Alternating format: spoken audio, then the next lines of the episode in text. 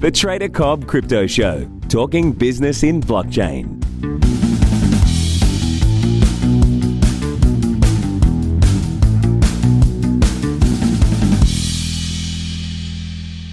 G'day, everybody, and welcome to the Trader Cobb Crypto Show. Hope you're having a fantastic day.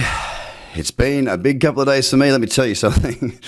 Um, we've been uh, in the Trader Cobb studios recording a whole bunch of new content.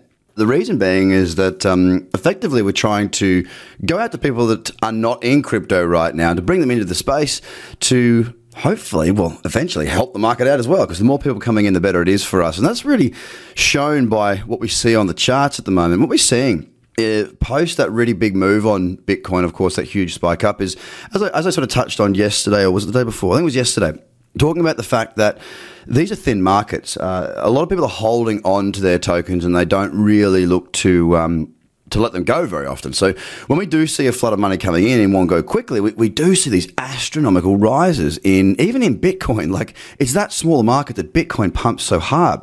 Now, with that being said, there's some pros and cons to that because, of course, it's the same on the way down. Uh, if there's not a lot of people that wish to sell, um, sorry, if if the volatility is to the upside, it can also be to the downside. We, have seen this time and time again. Thankfully, this most recent spike was one to the upside, which is good. And we are holding up around that $6,700 level. Now, I was saying to the members yesterday, talking about how the first pullback had started to move. It's moved up and it's pulled back again. And now I've gone to the higher time frames like the eight hour. And again, right now, I'm not too interested in any trades on Bitcoin as it stands, but I am very interested in how it plays out. You see, the first thing that I look for for the confirmation of a new trend um, is to see how it reacts to key. Uh, areas on the chart. And of course, one of those key areas for me, aside from support and resistance, is the cradle zone. Now, I use that cradle zone in all of my trading. Uh, pretty much, you know, every single trading strategy has that element to it, regardless if it's a breakout fib booster or if it's actually the cradle trade. Of course, it would be involved in that. So I want to see will this market pull back, hold in that area, and then move on back higher. It doesn't have to move fast. I just want to see how it reacts to this area first. And that will help me to decide whether or not I think it's going to start, so continue in its upward trajectory, or if we're going to see it just continue on in this range that it's been sitting, sitting in for quite some time. And it is still in this range. The top of that range is 6831. The bottom of that range is 6100, and we are sitting at 6700. So it's nice to be at the top end of the range again, but we're struggling to hold above that level. A pullback in on something like the eight hour may give me the first signs of what is to come. Now, I was watching yesterday on the four hour, and it, it, it, did pull back in and it did start to move and it pulled right back in again. So not the best chart, the four hour, to be really getting that uh, that uh, assessment. So I'm going to look at the higher time frames today, and I'm going to be watching to see how price reacts to that cradle zone because we don't just want these big spikes. As a matter of fact. I mean, I won't say it's not healthy for the market. It, it, it is healthy in a sense that it, uh, it, it brought people the, the spotlight came back on for even just a mere couple of days or a day even. Um, and we are at the upper point of that range at the moment, sitting around 6,700. If you consider that we were sitting down around 6,300, you know, any, any move to the upside is certainly a welcomed one. What we need to see for this market to continue to grow is the interest of public and institutions coming in. Now, the institutions are there.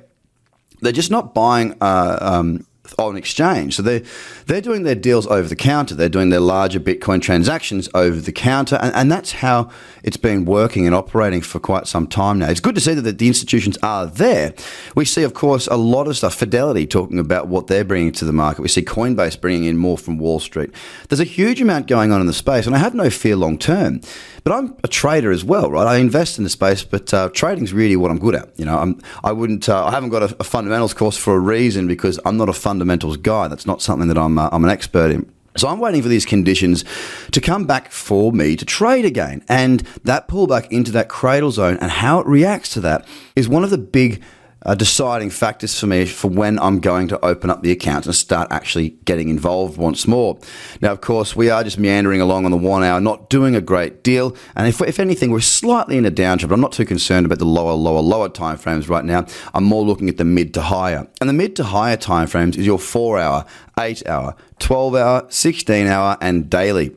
These are the timeframes that I call the, the mid time frame is the four hour. And from there, we go back towards the higher, which is 8, 12, 16, as I just said. So I'll be watching these timeframes, seeing if we can find some stability in and around that cradle zone and if we can actually work our way out of there, or if it looks likely that we're just going to hang out within that range for a little bit longer. I hope we get through it. If we do stay within that range, again, we'll probably slide back into trading against Ethereum and Bitcoin, as these tend to be the opportunities that uh, are, are available to us, as we can't trade against dollar for every single token. So trading, you know, some of the lower caps in the top 100 against Bitcoin and Ethereum becomes a real option, and that's what I've been doing uh, for the last well pretty much month at least, uh, whilst we've been inside of that relatively long range between 68.30, I'll call it 68.50, make it easy, and 6100. So, guys, I hope you have a great day. Again, I will be watching closely to see what comes of this move, and uh, hopefully we see it continue. Have a great day. Bye for now.